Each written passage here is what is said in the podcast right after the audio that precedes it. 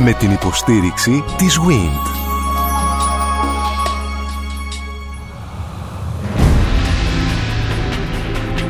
Γνωρίζοντας την ιστορία μας, τα χίλια χρόνια της Βυζαντινής Αυτοκρατορίας.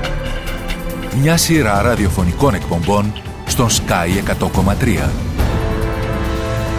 Αφηγούμαστε την ιστορία του Βυζαντίου, αυτήν την φοβερή ιστορία των 11 αιώνων, που όμως σε κάθε επεισόδιο, αν μου επιτρέπετε, σε κάθε εκπομπή, μας γεννά απορίες και η επεξήγησή τους καθυστερεί τελικώς την αφήγηση της κεντρικής ιστορίας αλλά αυτό θα μας συμβεί έτσι και αλλιώς έως ότου ολοκληρώσουμε την περιγραφή της ιστορίας όπως σας είπα των 11 αιώνων της Βυζαντινής Αυτοκρατορίας που τελειώνει με την άλωση την 29η Μαΐου του 1453.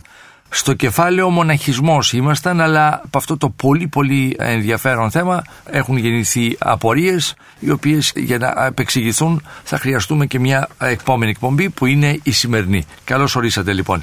Ο κύριος Χρήστος Αραμπατζής είναι καθηγητής Εκκλησιαστικής Γραμματολογίας και Ερμηνευτικής στη Θεολογική Σχολή του Αριστοτελείου Πανεπιστημίου Θεσσαλονίκης και ο έχων την ευθύνη, την επιστημονική ευθύνη και την κατάρτιση αυτών των εκπομπών. Ο κύριος Βασίλειος Κουκουσάς είναι καθηγητής Εκκλησιαστικής Ιστορίας στο ίδιο Πανεπιστήμιο, στην ίδια σχολή. Ο κύριος Ηλίας Γιαρένης είναι καθηγητής Βυζαντινής Παιδείας στο Ιόνιο Πανεπιστήμιο. Είχα ρωτήσει τον κύριο Αραμπατζή εάν όλη αυτή η ιστορία πέριξ της Μαρίας Μαγδαληνής έχει κάποια βάση.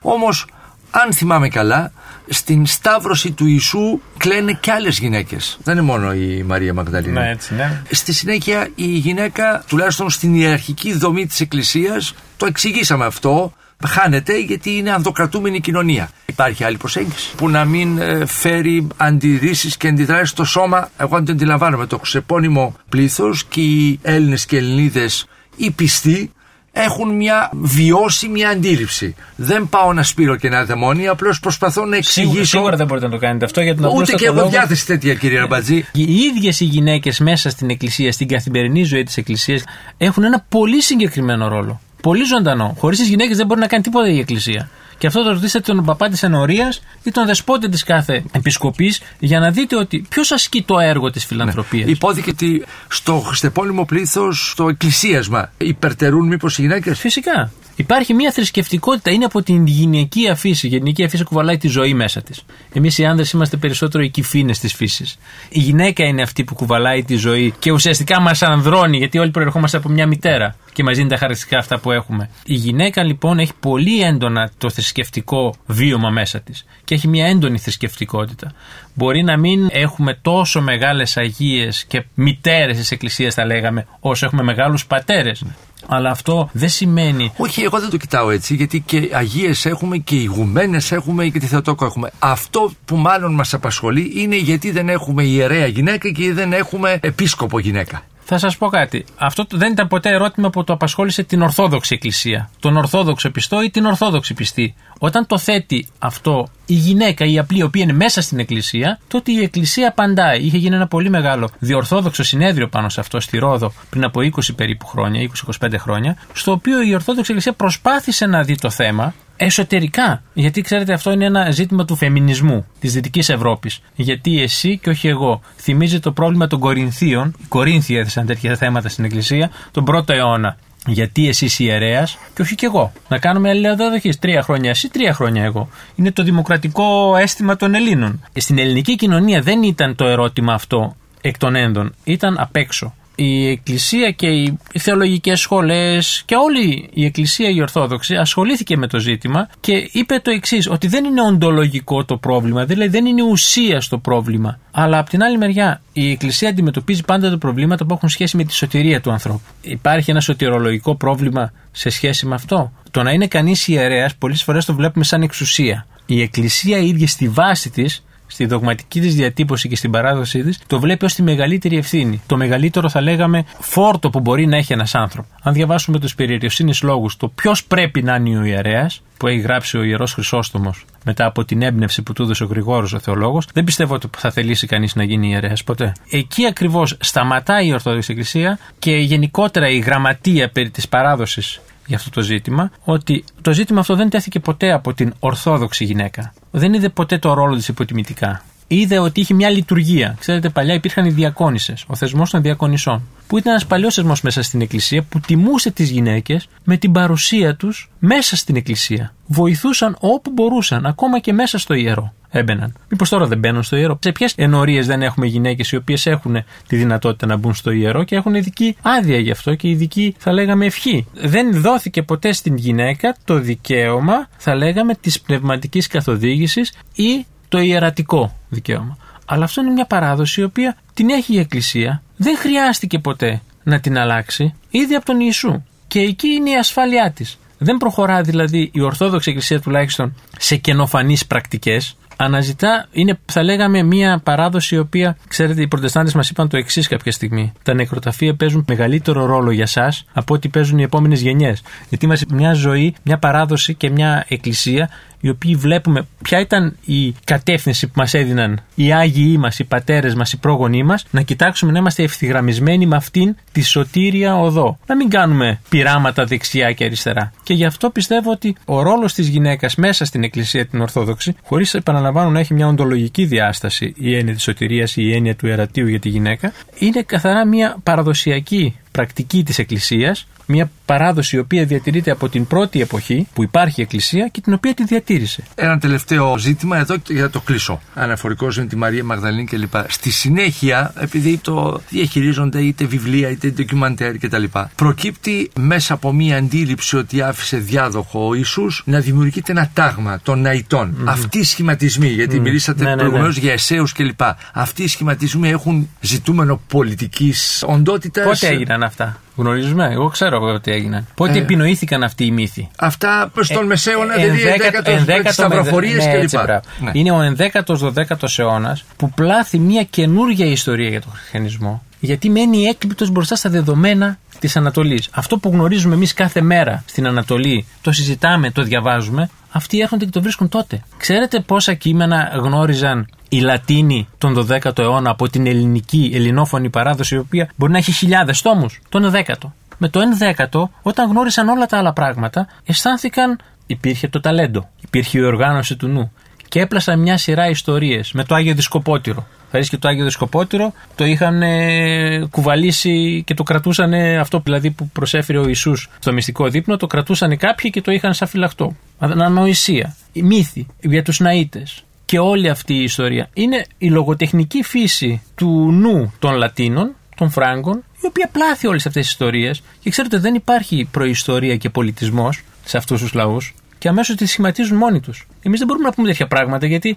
για μας οι γραπτές πηγές είναι μπροστά μας. Για μας η ζωή των πρώτων χριστιανών, τον πρώτο αιώνα είναι καταγεγραμμένη. Το δεύτερο αιώνα είναι καταγεγραμμένη. Από όλες τις μορφές. Και από τις ακραίες γνωστικές μορφές, τα απόκριφα ή όλη τη φαντασία των ανθρώπων, αλλά και την απάντηση που δόθηκε από λογίους χριστιανούς για όλα αυτά. Δηλαδή έχουμε ένα χάρτη μπροστά μας, τον οποίο οι άλλοι αναζήτησαν να τον φανταστούν. Και όταν φαντάζεσαι κάτι, πάντοτε φαντάζεσαι αυτό που θέλεις. Γι' αυτό και όλη αυτή η πραγματικότητα με αυτά τα κείμενα που κατασκευάστηκαν τον 11ο και 12ο αιώνα είναι καθαρά ένα λογοτεχνική μύθη οι οποίοι ενέπνευσαν καλλιτεχνικές δημιουργίες, ενέπνευσαν βιβλία, ενέπνευσαν τη φαντασία του μεσαιωνικού Λατίνου ή Φράγκου ανθρώπου και μπορούμε να πούμε ότι του έδωσαν και κάποιο περιεχόμενο στη ζωή του, στην καθημερινότητά του. Σε εμάς αντίστοιχα, αυτό που έδινε περιεχόμενο και θα λέγαμε έμπνευση στην καθημερινότητα ήταν αυτό που είπε ο κύριος Γιαρένης, η πληθώρα των βίων, των συναξαρίων, της διηγήση θαυμάτων. Γιατί έχουμε πληθώρα κειμένων τέτοιων που διηγούνται ανθρώπους που προσεγγίζουν ένα λείψανο, που ζητούν το θαύμα και είναι η βυζαντινή κοινωνία αυτή. Ναι.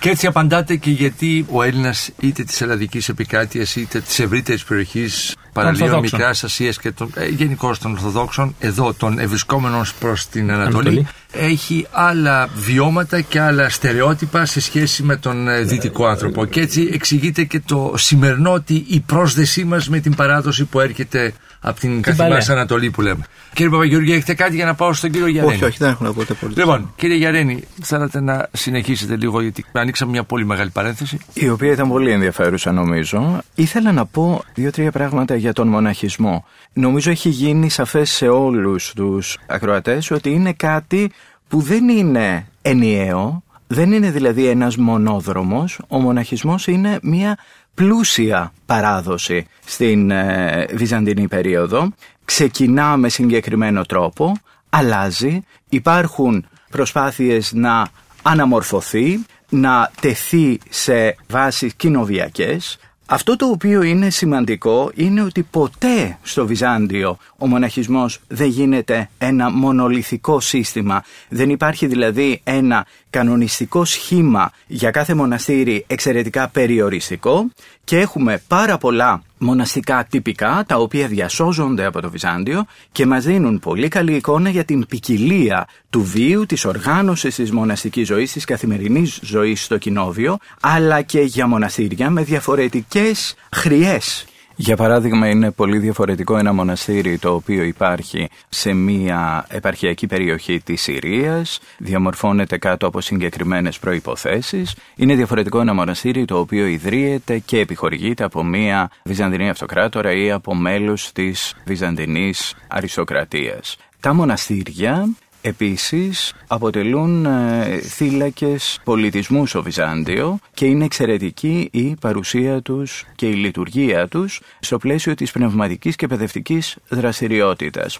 Δεν θα πρέπει δηλαδή να έχουμε στο νου μας την εικόνα μοναστηριών ως υποβαθμισμένων χώρων, αλλά ως χώρων που είναι στην εχμή των ε, τεχνολογικών, των πνευματικών και των κοινωνικών εξελίξεων στον Βυζαντινό κόσμο. Φαντάζομαι κύριε Γιαρένη συμβάλλουν στην υμνογραφία, συμβάλλουν στην αγιογραφία, θα μπορούσε να θεωρηθεί και σαν χώρος παραγωγής της τέχνης, δεν είναι; Οπωσδήποτε και ως χώρος παραγωγής ε, τέχνης, πολύ σημαντικής εκκλησιαστικής τέχνης, ως χώρος καθημερινής λειτουργικής ε, ζωής, επομένως ως χώρος με συγκεκριμένες απαιτήσεις από αυτήν την άποψη, ως ε, κέντρο υμνογραφίας αλλά και ως σημαντικό αντιγραφικό κέντρο από τον 1ο ε, αιώνα και μετά στο Βυζάντιο και επειδή η Βυζαντινή Αυτοκρατορία διαμόρφωσε έναν πολιτισμό που ήταν εν πολλής ένας πολιτισμός αντιγραφής είναι πολύ σημαντική η συμβολή των μοναστηριών.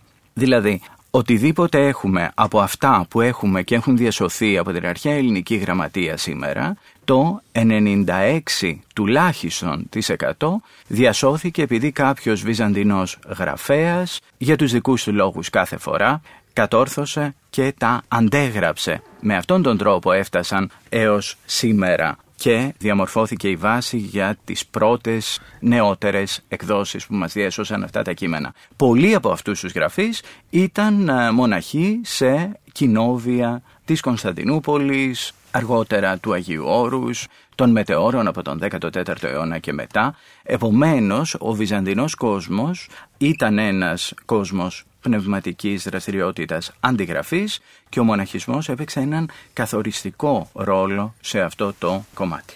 Κύριε Κουκουσά. Συνεχίζοντας τη σκέψη του κυρίου Γιαρένη θα ήθελα να πω ότι σε κάθε μοναστήρι λειτουργούσαν τα σκριπτόρια, δηλαδή τα αντιγραφεία όπου οι μοναχοί συνεχώς αντέγραφαν και λειτουργικά κείμενα και κείμενα φιλοσόφων, αρχαίων, Ελλήνων, ιστορικά, οτιδήποτε μπορούμε να φανταστούμε. Οπότε αυτόματα πραγματικά από τη φύση του το μοναστήρι καθίσταται μόνο από αυτό το λόγο ένα κέντρο πνευματικό. Αυτό όμως σημαίνει και κάτι άλλο πλέον τι; Ότι οι μοναχοί, οι οποίοι τουλάχιστον ένα μεγάλο μέρος των μοναχών που υπάρχουν στα μοναστήρια είναι άνθρωποι μορφωμένοι. Ε, να μην λησμονούμε ότι για να είσαι μοναχός στην ουσία πρέπει να ξέρεις και να διαβάζεις και να γράφεις για να μπορείς να τελέσεις τα θρησκευτικά σου καθήκοντα. Τα ιερατικά σου καθήκοντα στην προκειμένη περίπτωση. Που ήταν πράγμα σπάνιο για την εποχή του Βυζαντίου. Ήταν μικρή μερίδα των ανθρώπων που ήξεραν να γράφουν. Αντίθετα στα μοναστήρια, η πλειονότητα, μην πω όλοι οι μοναχοί, γνώρισαν και να γράφουν και να διαβάζουν πράγμα το οποίο είναι πολύ σημαντικό. Από την άλλη, υπόθηκε, αλλά ε, να το δώσω και μια άλλη διάσταση με τις τέχνες, τις οποίες βλέπουμε και σήμερα. Με την εικονογραφία, με την μικρογραφία με την ξυλογλυπτική, με το κέντημα, τα γυναικεία μοναστήρια, με το εργόχειρο στην προκειμένη περίπτωση. Να μην υποτιμάμε καθόλου και τις γυναίκες. Επίσης, όσον αφορά στο λειτουργικό τύπο, πραγματικά δεν είναι τυχαίο ότι η Παλαιστίνη, μέσα από τα μοναστήρια, τη μονή του Αγίου Σάβα, που ήταν ένα από τα κέντρα του μοναχισμού και είναι, συνεχίζει να είναι μέχρι σήμερα στην προκειμένη περίπτωση, επηρέασε όλο το λειτουργικό τύπο όλης της Εκκλησίας, όλη την οικουμένη εκείνη την περίοδο. Ακριβώς για το λόγο το ότι πολλοί ταξίδευαν στα Ιεροσόλυμα, γνώριζαν το συγκεκριμένο λειτουργικό τύπο και στην πορεία το μετέφεραν στις κατατόπους λειτουργικές παραδόσεις τις οποίες είχαν. Αλλά λοιπόν υπήρχε μια συνεχής επιρροή των μοναχών όσον αφορά στην ε, τέχνη, στη λειτουργική της Εκκλησίας, ακόμη και στις επιστήμες όπως θα δούμε παραπέρα. Από την άλλη αναφερθήκαμε στα γυναικεία μοναστήρια. Τα γυναικεία μοναστήρια έχουν ένα μειονέκτημα σε σχέση με τα αντρικά. Αυτό είναι ποιο, ότι δεν μπορούν να τελέσουν τη Θεία Λειτουργία. Έχουν την ανάγκη ενός άντρα ενός ιερέα. Οπότε στην προκειμένη περίπτωση αντιλαμβάνεστε ότι δεν μπορούν δηλαδή μόνες οι γυναίκες να τελέσουν τη θεία λειτουργία. Οπότε αυτόματα υπάρχει αυτή η σύνδεση πλέον με την τοπική κοινωνία την εκκλησιαστική όπου ο επίσκοπος ή έχουν ένα πνευματικό ή στέλνει ιερέα για να φροντίσει για την όλη διαδικασία όσον αφορά στην όλη κατάσταση.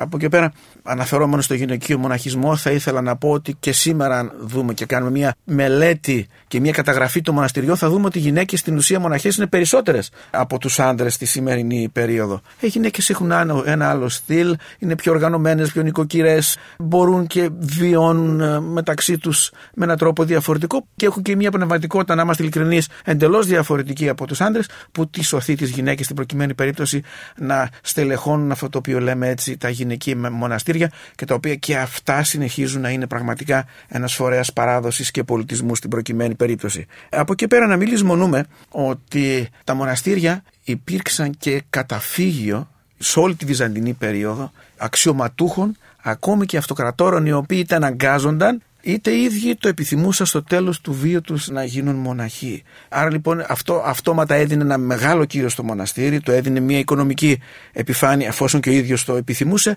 αλλά ακόμη και όταν αποσυρώταν εκεί πάλι υπήρχε αυτή η δυνατότητα. Και ίσως πολλές φορές κύριε Κουκουσάρ, συγγνώμη που σας δεκόπτω, αποσύρονταν βιαίως, δηλαδή περί της ουσίας τους απομόναν αντί να τους φυλακίζουν τα συγγενικά πρόσωπα, οι αυτοκράτορες σε μονές κτλ. Έχετε δίκιο, όταν ένας αυτοκράτορας έχανε το θρόνο τους σε ορισμένες περιπτώσεις. Στην ουσία οι επιλογές ήταν συγκεκριμένες. Ή να θανατωθεί, αλλά το χριστιανικό πνεύμα το οποίο επικράτησε και στο δίκαιο και γενικότερα στη ζωή της αυτοκρατορίας επέβαλε και αυτή τη λύση, αλλά παράλληλα έχουμε και αυτοκράτορες οι οποίοι οικειοθελώς στο τέλος του βίου τους, προφανώς θέλοντας να μετανοήσουν πως ο Μιχαήλ για κάποια σφάλματα τα οποία κάναν, γίναν και κάρισαν μοναχοί στην προκειμένη περίπτωση. Άρα λοιπόν και αυτό θεωρώ ότι είναι πάρα πολύ σημαντικό στην προκειμένη περίπτωση. Από εκεί πέρα, να κάνουμε πάλι μια σύνδεση σε σχέση με τον μοναχισμό και την αγιότητα. σω λίγο εκτός θέματος, αλλά νομίζω είναι χρήσιμο να το συνδέσουμε και με τον μοναχισμό στην προκειμένη προκειμένη περίπτωση ε, αναφερθήκαμε για την αγιότητα. Ποιος αποφασίζει την αγιότητα, ο λαός. Πολύ σωστά υπόθηκε. Ποιος είναι ο λαός, Είναι ο λαός του Θεού. Ο λαός του Θεού στην εκκλησιολογία της Εκκλησίας μας, της Ορθόδοξης Εκκλησίας, είναι αλάνθαστος. Γιατί είναι αλάνθαστος, Γιατί υπάρχει παρουσία και η δράση του Αγίου Πνεύματος που αγιάζει πλέον την Εκκλησία, δηλαδή τους πιστούς, με αποτέλεσμα οι αποφάσεις τις οποίες παίρνει η Εκκλησία να είναι αλάνθαστες όταν έχουν τη χάρη και τη δράση και την παρουσία του Αγίου Πνεύματος. Οπότε έχουμε ένα σημαντικό μοναχό ο Παίσιος, που είναι πολύ γνωστός σε εμάς, φαντάζομαι και σε εσάς εδώ, ο οποίος πρόσφατα ανακηρύχθηκε Άγιος. Ο Πορφύριος, λίγο πριν, έζησε ένα βίο οσιακό. Ε, απεβίωσε ο Παίσιος, σε τάφη στη Σουρωτή, στο χώρο κατοικίας του κ. Ραμπατζή που πήγαινε συχνά και προσκυνά αυτή τη στιγμή στο σκήνομά του.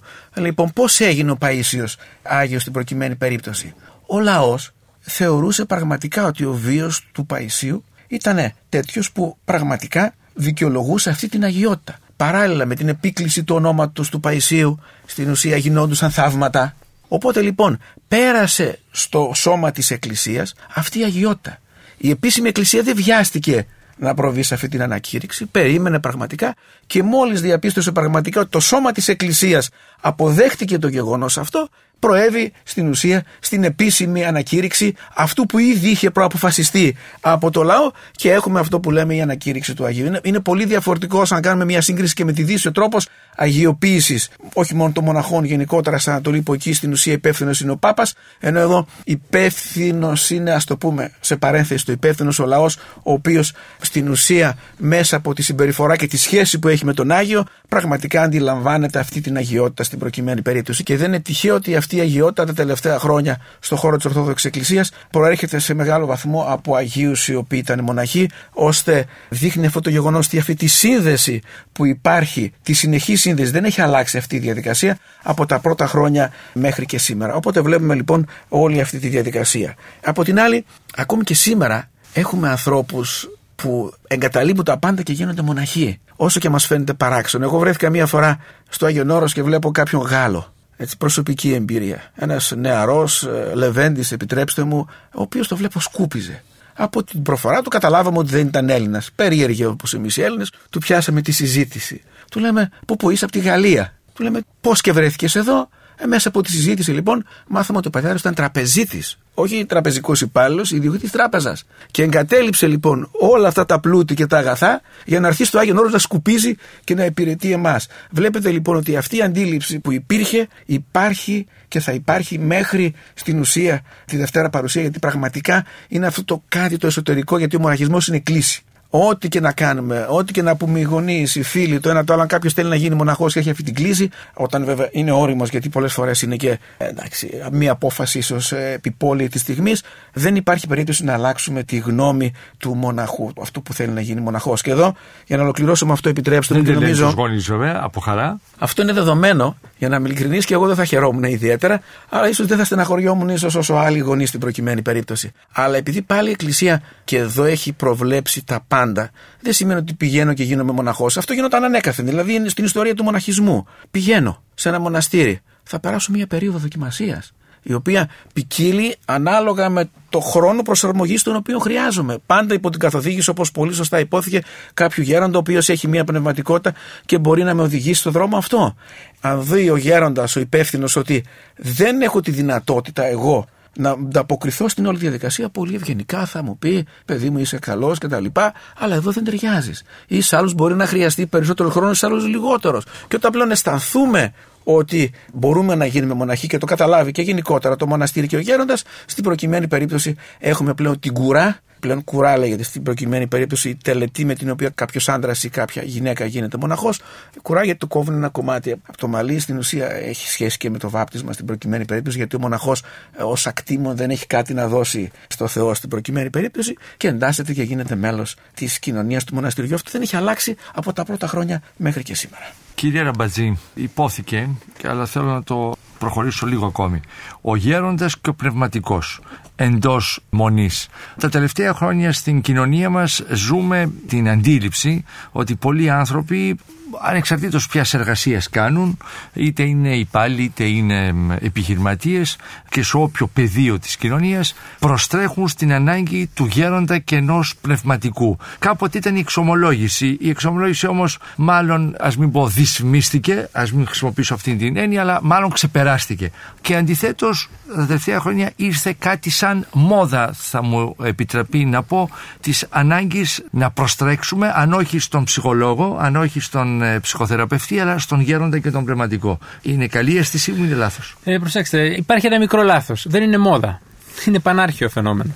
Και είναι ένα φαινόμενο το οποίο το συναντούμε στη γραμματεία καθώς σπουδάζουμε εμείς που βλέπουμε ανθρώπους όλων των εποχών ειδικά στο χριστιανισμό και στο μοναχισμό να προστρέχουν σε διάσημους πνευματικούς άνδρες ανθρώπους που έχουν δηλαδή τη διάκριση τη δυνατότητα να σε καθοδηγήσουν να πάρεις σωστές αποφάσεις στη ζωή σου αυτό υπήρχε και στην αρχαιότητα ήταν ο Μάντης, ήταν κάτι άλλο.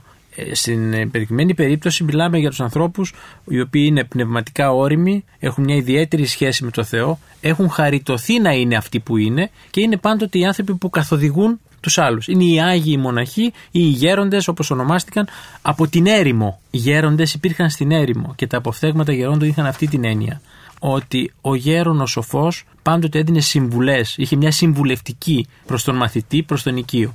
Αυτή η φήμη πέρασε μετά και στην γενικότερη κοινωνική ζωή του Βυζαντίου. Ο Βυζαντινός ήξερε ότι κάθε φορά που έχει κάποιο πρόβλημα εσωτερικής φύσεως θα πάει και θα προστρέξει σε έναν γέροντας σε ένα μοναστήρι ή στον ιερέα της ενορίας του, ο οποίος είχε την πνευματική διάθεση να τον βοηθήσει και να τον βοηθήσει να πάρει τη σωστή απόφαση. Αυτό είναι μια πανάρχια παράδοση. Πολλές φορές, ξέρετε, εκφράστηκαν αντιρρήσεις και μάλιστα για σύγχρονους διανοητές, θεολόγους, ανθρώπους της Εκκλησίας, κατά πόσο ένας πνευματικός άνθρωπος που ζει κλεισμένος μέσα στο μοναστήρι μπορεί να συμβουλεύσει τους ανθρώπους οι οποίοι ζουν μέσα στην κοινωνία και αντιμετωπίζουν εντελώς διαφορετικά προβλήματα. Η ίδια η Εκκλησία και η ίδια η γραμματεία της Εκκλησίας έχει δώσει απάντηση και σε αυτό το θέμα, ότι ο άνθρωπος που δίνει τις συμβουλές δεν τις δίνει γιατί είναι ικανός σαν λογικό όν ή σαν Χρήσο Αραμπατζής ή κύριος Πρωτοσάλτε, ο οποίος έχει τις ικανότητες χυψή για να κάνει κάτι τέτοιο, αλλά γιατί έχει χαριτωθεί από τον Θεό ή του έχει δοθεί το χάρισμα. Αυτή είναι η αντίληψη. Στην ιστορία παρατηρούμε και απαταιώνε που κάνουν όλο αυτό το πράγμα, παρατηρούμε την Εκκλησία να αντιδρά σε αυτό το φαινόμενο, να αντιδρά εναντίον των περιοδευόντων μοναχών, των αδέσποτων μοναχών, έτσι το ονομάζει, οι οποίοι γυρνούν στην Κωνσταντινούπολη, γιατί αυτή είναι πάντοτε το κέντρο, ο κόσμος, τα χρήματα, η εξουσία, σε εισαγωγικά πουλάνε αγιότητα συμβουλευτική με ίδιον κέρδος και ίδιον όφελος. Από την πρώτη εκκλησία, από το 100 περίπου, που έχουμε τις γνωστές διδαχές των Αποστόλων και μιλάνε για αυτό το θέμα. Προσέξτε τους ψευδοπροφήτες. Προσέξτε αυτούς που θα έρθουν να σας εκμεταλλευτούν. Μέχρι και σήμερα το φαινόμενο αυτό υπάρχει. Υπάρχουν δηλαδή και οι ψεύτες, αλλά υπάρχουν και οι Άγιοι. Ο κόσμος γρήγορα αντιλαμβάνεται το γεγονός αυτό και προστρέχει. Είναι η ανάγκη του ανθρώπου να απευθυνθεί σε κάποιον, σας το είπα και στην προηγούμενη φορά, ότι ψάχνουμε πάντοτε έναν άνθρωπο ο οποίος έχει μια απευθείας και μια σχέση με το Θεό και μια ειλικρινή σχέση με το Θεό.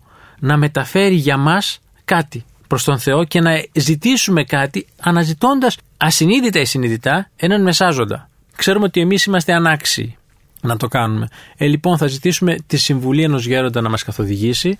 Θα ζητήσουμε αυτό το γέροντα να προσευχηθεί για μας. Το έχουμε ακούσει πάρα πολύ συχνά αυτό. Και δεν είναι του τώρα. Είναι της βυζαντινής παράδοσης και εκκλησίας αυτό. Και πάντοτε να έχει ένα ρόλο κάποιος άλλος αντί ημών να κάνει κάτι το οποίο δεν μπορούμε εμείς. Αυτό είναι, πιστεύω, και το ερώτημα του σήμερα αυτό που είπατε, εγώ προσωπικά ή ο ένας επιχειρηματίας ή ένας άλλος καθηγητής ή ένας άλλος γιατρός ή οτιδήποτε, να απευθυνθεί σε ένα γέροντα και να ζητήσει συμβουλή του για κάθε τύπο τον απασχολεί οποιαδήποτε στιγμή.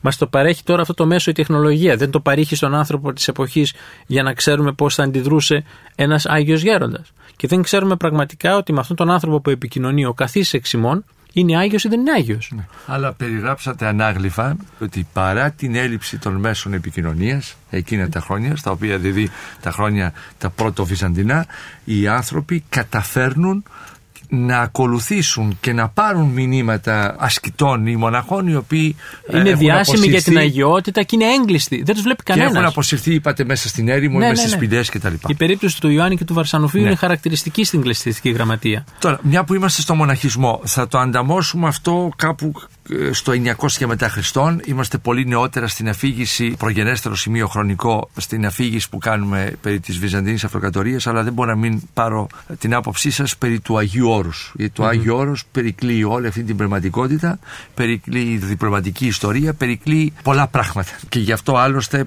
είναι αυτό που είναι. Θα αφήσω τις λεπτομέρειες οι οποίες θα τις πραγματευτούμε στις εκπομπές που θα μιλήσουμε για το Άγιο Όρος περίπου το 10ο αιώνα. Ε, αυτό που μπορούμε να, από τώρα να πούμε είναι ότι το Άγιο Όρος υπάρχει μια παράδοση. Υπάρχει μια παράδοση του Αθανασίου του Αθωνίτη που φτάνει εκεί, ιδρύει ή επιχειρεί να ιδρύσει μια μονή, ζητάει τη συνδρομή αυτοκρατόρων από την Κωνσταντινούπολη, του παρέχεται. Είναι ένας Άγιος άνδρας ο Άγιος Αθανάσιος Αθωνίτης με πολύ μεγάλη φήμη και πάρα πολύ δυνατός στο λόγο. Μπορεί να πείθει και ιδρύει τη λάβρα του Αγίου Αθανασίου, την μεγίστη λάβρα που λέμε και σήμερα, η οποία είναι το κέντρο και αναπτύσσεται γύρω της ή ενώνει γύρω της διάφορες άλλες σκήτες και ιδρύονται τα πρώτα μοναστήρια. Είναι τα γνωστά μοναστήρια που έχουμε τώρα μέσα στο πέρασμα των αιώνων που έχουμε στο Άγιον Όρος. Αυτά τα μοναστήρια και ε, θα πω λίγα πράγματα για αυτή την ε, μορφή μοναχισμού, κοινόβια τα περισσότερα, με κοινό τρόπο ζωής ήταν θα λέγαμε οι θεματοφύλακες μιας παράδοσης εκκλησιαστικής, μιας παράδοσης λειτουργικής, ύμνων, συγγραφέων, συγγραφών, Αγίων. Έχουμε πάρα πολλούς Αγίους Αγιορείτες. Τώρα τελευταία στην Αγιορητική Εστία εκδώσαμε ένα βιβλίο τέτοιο για τους Αγίους του Αγίου Όρους. Ο μοναχός, ο μακαριστός Μωυσής είχε βγάλει ο ίδιος μια πληθώρα Αγίων που βοηθούσαν στην κοινωνία της εποχής, την εκάστοτε κοινωνία της εποχής, γιατί δεν είναι μόνο το 10ο, το 12ο, το 13ο, είναι συνεχόμενα η αγιότητα. Και το όρος ήταν το κέντρο, θα λέγαμε, που από μια εποχή και μετά, ειδικά μετά το 14ο αιώνα, ήταν το πνευματικό κέντρο όλης της Εκκλησίας.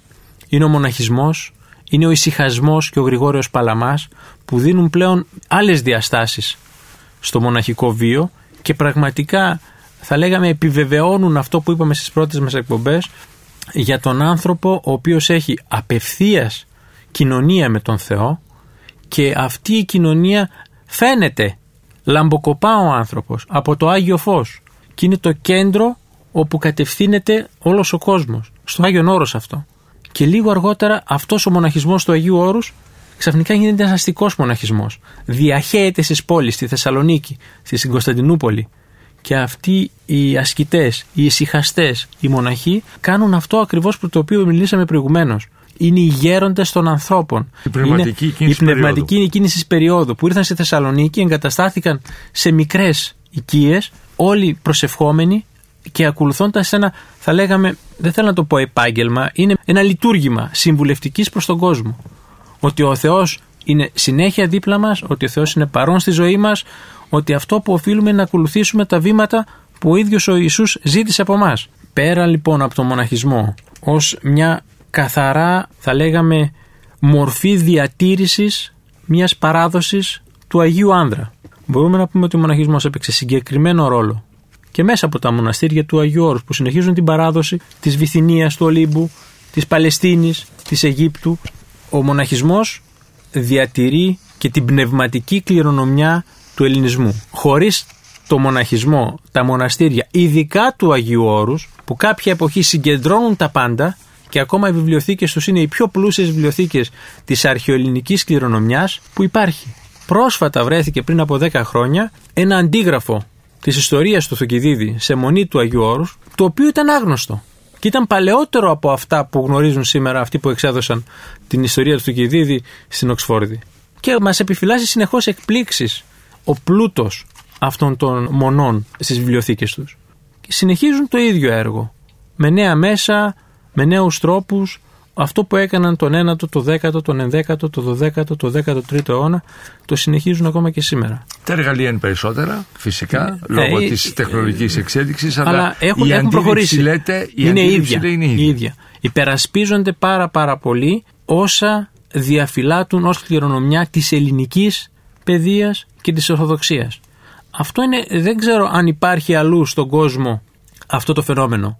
Ο μοναχισμός θεωρητικά είναι το αντίπαλον δέος ενός ελληνικού τρόπου ζωής, ο οποίος είναι κοινωνικός, ο οποίος στηρίζει τον ορθό λόγο κλπ.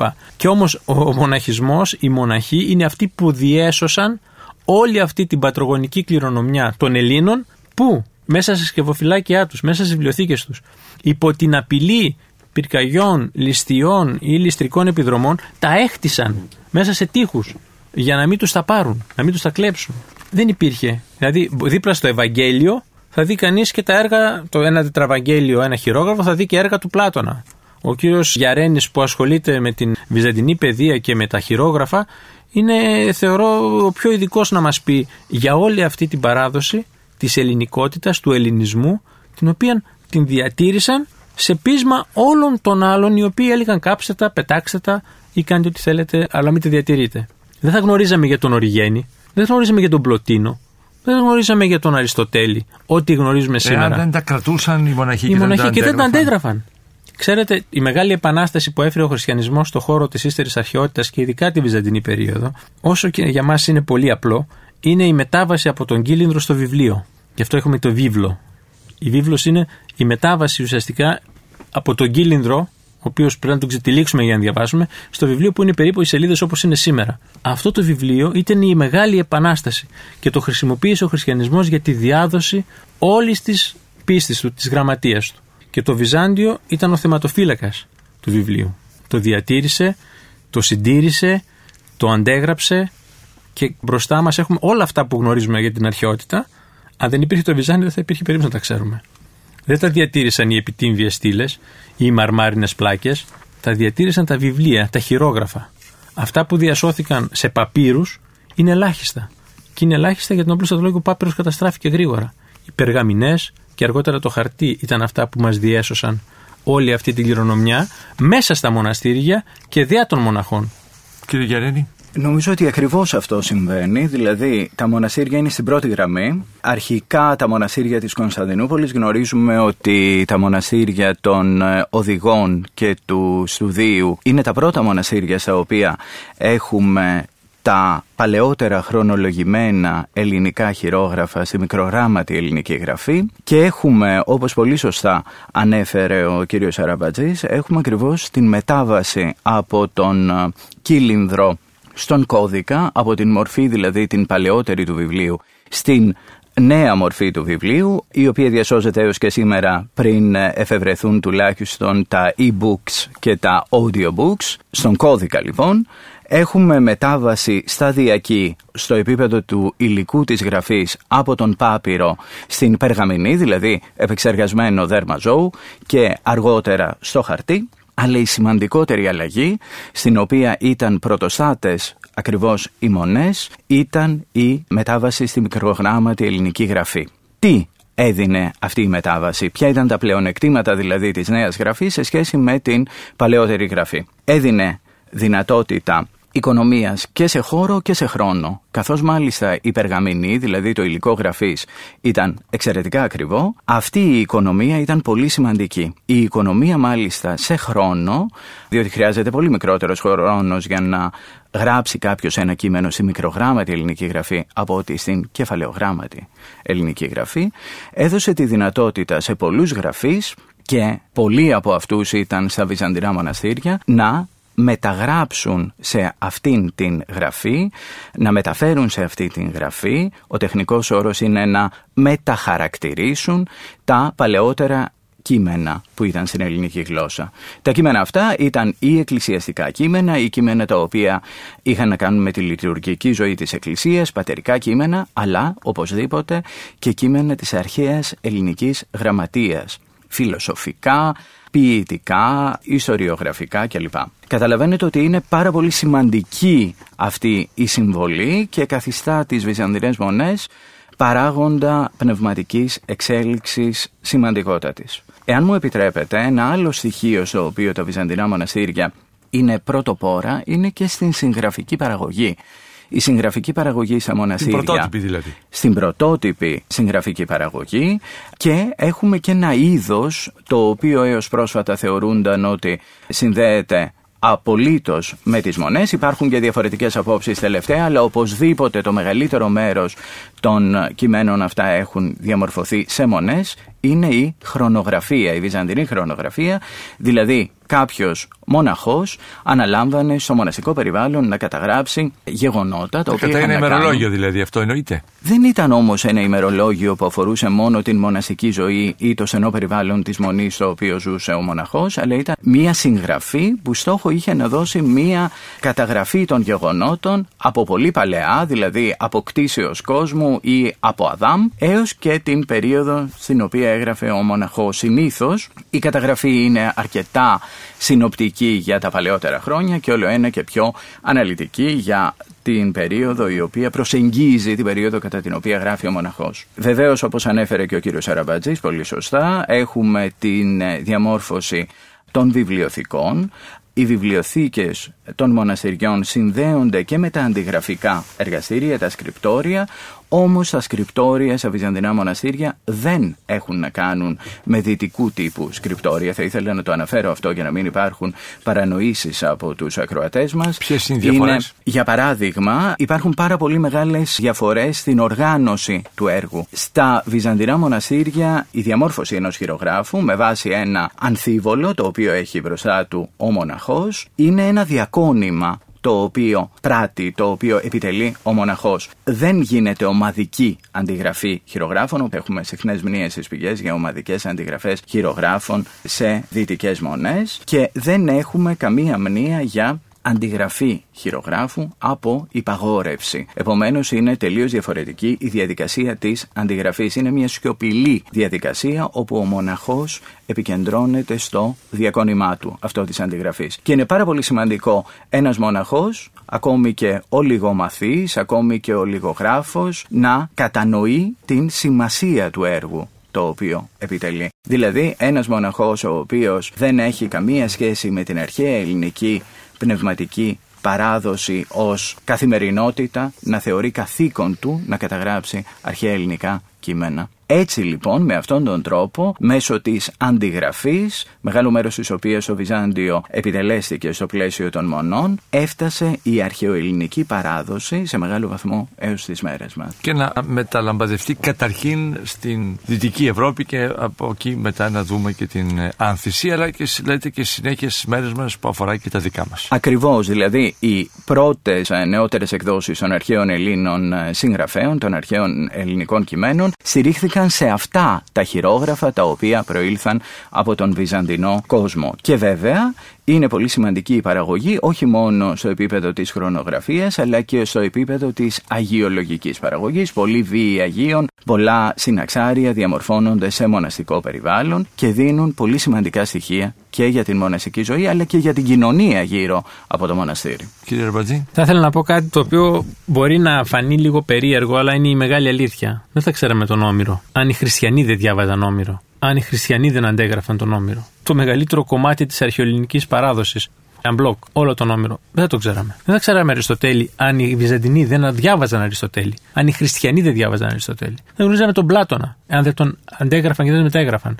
Δεν υπάρχει άλλος πολιτισμένος κόσμος την εποχή εκείνη. Ο πολιτισμός είναι το Βυζάντιο. Και το Βυζάντιο δεν πέταξε τίποτα. Μια ερώτηση εδώ. Αυτή η αντίληψη που περνάει ο Ουμπέρτο Έκο στο όνομα του Ρόδου, δηλαδή ότι παρακινείται ο μοναχός από το απαγορευμένο, ως αντίληψη υπάρχει στο μοναστήρι της Βυζαντινής επικράτειας; Θα σας το εξηγήσω όλο το πλέγμα αυτό. Από την πρώτη εποχή οι χριστιανοί αναζητούν πολλές φορές τη γνώση. Δεν αναζητούν την πίστη, την ταπείνωση, αναζητούν τη γνώση. Από τους μεγαλύτερους διαμορφωτές του χριστιανικού, θα λέγαμε δόγματος ή της χριστιανικής γραμματείας είναι ο Οριγένης. Ένας φιλόσοφος νους, ο οποίος διαφορετικά γράφει όταν κηρύττει, διαφορετικά γράφει όταν καταγράφει την πίστη του μέσα στην εκκλησία και διαφορετικά γράφει όταν φιλοσοφεί. Όταν φιλοσοφία έχει τον Πλάτωνα, έχει τον Αριστοτέλη, έχει τα εργαλεία της ελληνικής παιδείας, του κλασικού κόσμου. Και προσπαθεί να καταγράψει με αυτά τα εργαλεία, με φιλοσοφικό λόγο, την πίστη της Εκκλησίας. Αυτός έχει σαν αποτέλεσμα τα κείμενα του Οριγένη, όπως και τα κείμενα άλλων τέτοιων χριστιανών, να αποτελούν ένα είδος, θα λέγαμε, πρόκλησης για το μυαλό των ιδιαίτερα ευαίσθητων ανθρώπων, των νόων οι οποίοι θέλουν να φιλοσοφήσουν. Τα έργα αυτά δεν είχαν πολύ μεγάλη εξάπλωση μέσα στην Εκκλησία είναι λιγότερα τα χειρόγραφα και συνήθως είναι και απομονωμένα. Γιατί; Γιατί ήδη από τον 6ο αιώνα επιφέρουν μεγάλη αναστάτωση στους κύκλους των μοναχών οι οποίοι αποκτούν άλλες ιδέες, ασχολούνται με τη φιλοσοφία. Τους σκανδαλίζουν σε τους, Όχι τους σκανδαλίζουν, απλά τους οδηγούν σε λάθος δρόμο. Τους οδηγούν σε μια άσκηση του νου και σε μια φιλοσοφική διάσταση της πίστης η οποία δεν είναι πραγματική. Που δεν είναι ο σκοπός τους. Δεν είναι σκοπός τους. Δεν είναι σκοπός των μοναχών να ασκηθούν στο νου για να αναζητήσουν το «ον», το υπερφυσικό που είναι επέκεινα των πάντων,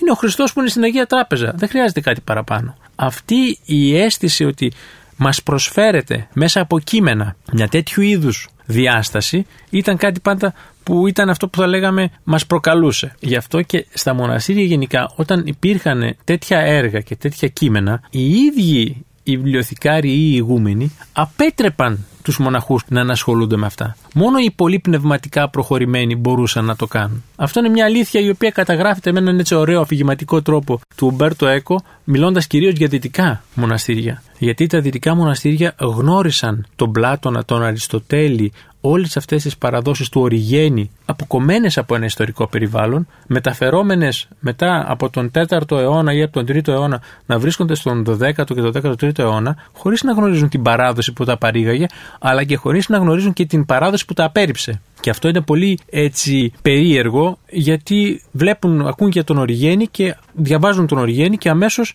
εξάπτεται η φαντασία τους δεν γνωρίζουν ότι τον 4ο αιώνα τον Οριγένη τον χρησιμοποίησε ο Μέγας Βασίλειος, ο Γρηγόριος Θεολόγος, έκανε ένα πάνθισμα γνωμών, τη φιλοκαλία. Αυτό που λέμε φιλοκαλία σήμερα είναι το πρώτο κείμενο ήταν του Γρηγορίου του Θεολόγου και του Μεγάλου Βασιλείου. Άρα το απαγορευμένο δεν ταυτίζεται στο δυτικό και το ανατολικό μοναστήρι. Όχι. Έχει διαφορετικά πράγματα. Στην ανατολική πραγματικότητα, στο Βυζάντιο δηλαδή, όλα αυτά τα κείμενα είχαν ένα κυριαρχικό ρόλο, αλλά ήταν πάντοτε συνδεδεμένα με την ιστορία. Ποτέ δεν ήταν ξεκομμένα. Και όταν διάβαζε κανείς Οριγένη, διάβαζε και Βασίλειο, διάβαζε και Γρηγόριο, δεν θεωρείται δηλαδή ένα χειρόγραφο του Οριγένη ότι περιέχει όλη την αλήθεια και ότι αυτό θα ακολουθήσουμε. Ήταν πληθώρα χειρογράφων, πληθώρα απόψεων και πάντοτε μια εκκλησία η οποία έδινε τον κανόνα ότι αυτό είναι το ορθό Γιατί υπάρχει ένα consensus, μια θα λέγαμε σύνοψη ή ένας συγκερασμός των απόψεων, τι είναι σωστό και τι είναι λάθος. Και αυτό το κάνουν οι σύνοδοι. Γι' αυτό και όλη αυτή η παράδοση που επικράτησε στο δυτικό κόσμο είναι εντελώς ξένη στη δική μας παράδοση. Κλείνοντας την εκπομπή, έχουμε πέντε λεπτά στη διάθεσή μας, αυτήν την 7η κατά σειρά εκπομπή. Κύριε Ραμπατζή, θα ήθελα το εξής. Στις μονές όμως παρήχθηκε ένα, πώς να το πω, δίκαιο; Παρήχθη, είναι τα γνωστά Ναι, τυπικά. ναι. Είναι το δίκαιο, το, οι καταστατικοί χάρτες. Ο καθηγητής Μανάφης είχε κάνει μια πολύ ωραία εργασία, ένα διδακτορικό πάνω σε αυτό. Μοναστηριακά τυπικά και διαθήκες και μας έδωσε μια πρώτη άποψη τη δεκαετία του 70 για όλα αυτά. Πραγματικά είναι οι καταστατικοί χάρτες. Πώς πρέπει να ζουν, πώς πρέπει να διοικούνται, πώς πρέπει το κάθε μοναστήρι να διαθέτει τα αγαθά του. Κάθε λεπτομέρεια. Είναι, θα λέγαμε, γι' αυτό λέγεται μοναστηριακά τυπικά και διαθήκες, η διαθήκη του ιδρυτή που ουσιαστικά καθοδηγεί τους μαθητές του το πώς θέλει να διοικείται το μοναστήρι. Και είναι απαράβατο. Δεν μπορεί κανείς να το παραβεί αυτό. Και αυτά τα μοναστηριακά τυπικά και διαθήκε αναγνωρίστηκαν μέχρι και σήμερα ως έχοντα κάποια συγκεκριμένη νομική αξία για το εσωτερικό δίκαιο της μονής. Και επιβάλλουν και τον κανόνα στον ηγούμενο πώς θα διαχειριστεί, Πώς θα διαχειριστεί. την περιουσία. Τα δεδομένα, τα, Τα πάντα. δεδομένα. Όλα.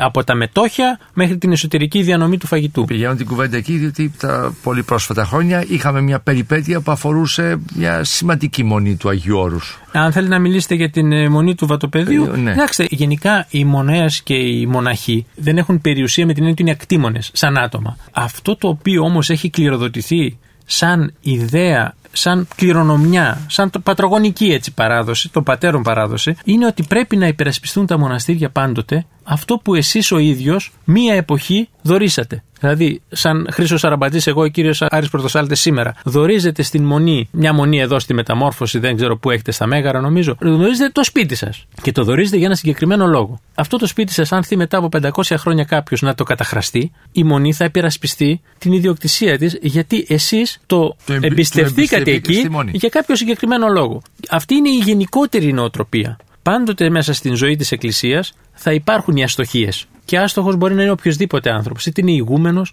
είτε είναι μοναχός, είτε είναι αξιωματούχος, οτιδήποτε. Και τη συναντούμε πάντοτε. Και ξέρετε, οι μεγαλύτεροι καυγάδες και στο Βυζάντιο πολλές φορές γίνανε για τέτοιου είδους θέματα. Μοναστήρια μεταξύ τους. Πατριάρχες στην Οθωμανική περίοδο με μοναστήρια για τέτοιου είδους ζητήματα. Είναι οι ανθρώπινες μικρότητες πολλές φορές, οι οποίες είναι μια σπορά μέσα στην ψυχή του κάθε ανθρώπου που βλασταίνει και δημιουργεί τέτοιου είδους φαινόμενα. Τα συναντούμε όμως, δεν είναι πρωτόγνωρα. Οι μονές πάντως γενικότερα και οι μονές του Αγίου Όρους υπερασπίζονται πάντοτε τα δίκαιά τους. Έτσι τα χαρακτηρίζουν. Δηλαδή την περιουσιακή τους κατάσταση και έχουν τεράστια αρχεία. Το Εθνικό Ίδρυμα Ερευνών κάνει συνέχεια προγράμματα για τα αρχεία του Αγίου Όρους και ο κ. Χρυσοχοίδης θα δουλεύει πάρα πολύ αυτά τα ζητήματα που βλέπουμε πόσο σημαντικά έγγραφα διασώζουν τα αρχεία του Αγίου Όρους για κάθε λεπτομέρεια. Δεν μπορείτε να φανταστείτε τι λεπτομέρειες διασώζουν. Ναι, διότι το Άγιο Όρος πέραν από την ελληνική Ορθοδοξία διαφυλάτει την ε, Σλαβική Ορθοδοξία Την παράδοση την όλης της παράδοση Ορθοδοξίας. όλης της Ορθοδοξίας. Εκεί εν υπάρχουν και άλλες εκκλησίες, δεν είναι μόνο η δική μας. Γι' αυτό και υπάρχουν και τα σλαβικά μοναστήρια, τα ρωσικά μοναστήρια, τα οποία έχουν τη δική τους παράδοση, αλλά πάντοτε και αυτό το έχει διαφυλάξει το Άγιο Όρος μέσα σε ένα πλαίσιο υπερεθνικό. Δεν θα αρνηθεί ποτέ το Άγιο Όρος την ελληνικότητα ως τρόπο έκφρασης της Ορθοδοξίας. Ούτε θα επιτρέψει, τουλάχιστον η δική μου εκτίμηση είναι, δεν ξέρω τι θα συμβεί τα επόμενα χρόνια, ούτε θα επιτρέψει τα παιχνίδια μέσω εθνοτήτων και εθνικών διεκδικήσεων που είχαν ξεκινήσει ήδη, ξέρετε, τον προηγούμενο αιώνα με τους τσάρους ή και μετά την Επανάσταση. Να χρησιμοποιηθεί ως θέατρο επιχειρήσεων του Άγιο Όρος. Ναι. Αυτό εννοείται. Υπήρχε η Μια εποχή τέτοια προδιάθεση. που δόθηκαν τόσα πολλά λεφτά στο Άγιον Όρος, κυρίως από Ρώσους, Προκειμένου να δεθεί σε να ένα, δεθεί άρμα, σε να ένα δεθεί άλλο διαφορετικό άρμα. Ήταν τα παιχνίδια των ανταγωνισμών. Ε, Ο Θεός έδωσε και δεν είχαμε τέτοιου είδους επεισόδια με τις Γιατί αποφάσεις. συνεννοούνται οι μοναχοί μεταξύ των. ε, κύριε Θεωρώ Ραμπάτη. πως τελικά υπάρχει ένα είδους κονσένσους μεταξύ τους και φροντίζουν τέτοιου είδους θέματα ακόμα και όταν υπάρχει διχόνοια, γιατί είναι άνθρωποι όλοι. Δεν είναι η αγιότητα στο Άγιον Όρος, πρέπει να το καταλάβουμε. Δεν έχει σχέση ένας θεσμός με την αγιότητα. Η αγιότητα μπορεί να υπάρχει και έξω από το θεσμό. Ο θεσμός απλώς διαφυλάσσει πάντοτε την αυτονομία του και τα δίκαιά του. Και το Άγιον Όρος το κάνει αυτό με πάρα πολύ ωραίο τρόπο. Και θέλω να κλείσουμε πάλι με τη διάσταση γυναίκα, έτσι όπως την συζητήσαμε αρκετά σε αυτές τις δύο εκπομπές. Το Άβατον Δεν είναι είναι- και αυτό μέρος παράδοσης, οπότε δεν το συζητούμε. Μα δεν είναι μόνος στο όρος, είναι παντού. Υπάρχει το Άβατον και για μας πολλές φορές σε γυναικεία μοναστήρια δεν μπορούμε να μπούμε. Μπορεί να μπει ο ιερέας, δεν μπορώ να μπω εγώ. Είναι μια παράδοση την οποία σεβόμαστε. Ότι δεν επιτρέπεται να πηγαίνουν οι γυναίκες εκεί. Αυτό είναι από τα τυπικά. Το ίδιο γίνεται και στον Άγιο Σάβα. Υπάρχει η παράδοση αυτή και πολλοί θέλουν να τη χαρακτηρίσουν ότι είναι ένας μισογυνισμός, άλλοι θέλουν να τη δουν ότι είναι ένας τρόπος έκφρασης της τιμής που προσφέρει ο μοναχισμός στη Θεοτόκο ναι. και τίποτα άλλο. Αυτή είναι η παράδοση. Είναι η παράδοση. Και είμαστε μια εκκλησία παραδοσιακή. Την επόμενη εβδομάδα στην 8η κατά σειρά εκπομπή θα αφηγηθούμε την ιστορία των βορείων λαών που αρχίζουν να κατηφορίζουν κάπου μετά το 300 και μετά Χριστόν από βορρά της Ευρώπης προς την κεντρική Ευρώπη και προς τον Νότο. Να είστε όλοι και όλες καλά. Εάν σας άρεσε το ραδιοφωνικό ντοκιμαντέρ που μόλις ακούσατε, μπείτε στο sky.gr κάθετος podcast και γίνετε συνδρομητής. Περιμένουμε όμως και τα σχόλιά σας ή ακόμα καλύτερα την κριτική σας στα iTunes. Η δική σας κριτική στα iTunes θα βοηθήσει και άλλους Έλληνες σε όλο τον κόσμο να ανακαλύψουν τα νέα podcasts του Sky και να γνωρίσουν την ιστορία μας. Κυρίες και κύριοι, γεια σας. Για την εκπομπή συνεργάστηκαν Παρουσίαση Άρης Πορτοσάλτε Παραγωγή Τζένι Πουπολίδου Επιμέλεια εκπομπής Αθανασία Χατζή. Η ηχογράφηση και η τεχνική επεξεργασία έγινε από τους ηχολήπτες του Sky 100,3 Με την υποστήριξη της WIND